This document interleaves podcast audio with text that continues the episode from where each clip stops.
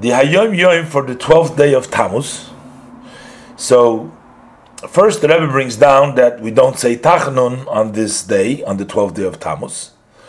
And the Rebbe brings down that it is the birthday of the Rebbe, Shlita, talking about the previous Rebbe. And he was born in the year Toph Rejmem, which is the year eighteen eighty.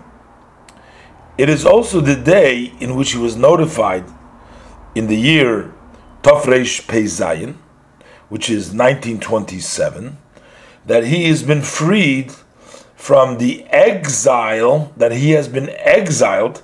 The Russian government at the time exiled him, and on that day he was told that he was freed. Uh, this took place, the exile took place after being first incarcerated uh, in prison, uh, because he his work, because of his work in strengthening Torah and Yiddishkeit, the Torah and Judaism. And that's why they incarcerated him, and eventually they sent him to exile. And in the year nineteen twenty-seven, on the twelfth day of Tammuz, he was informed that he is free. The following the Rebbe brings down is from a letter from my uh, from the Rebbe Shlita, which is the previous, referring to the Friediker Rebbe at that time. So he says that during these two days of redemption, now the two days of redemption are both the twelfth and the thirteenth day of Tammuz that are coming upon us for good.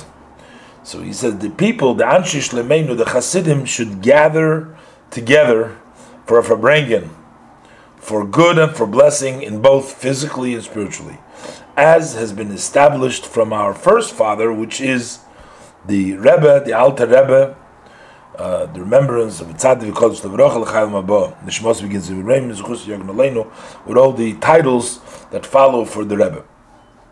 During this get together, the Rebbe uh, instructs that the people, the Chassidim, the Anshei Shlomeinu, should discuss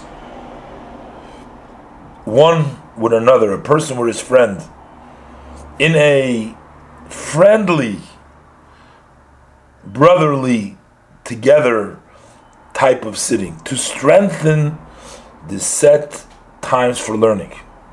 Behold, I send you my blessing, that may Hashem carry, Yisa Hashem Ponov, carry his face to you physically and spiritually.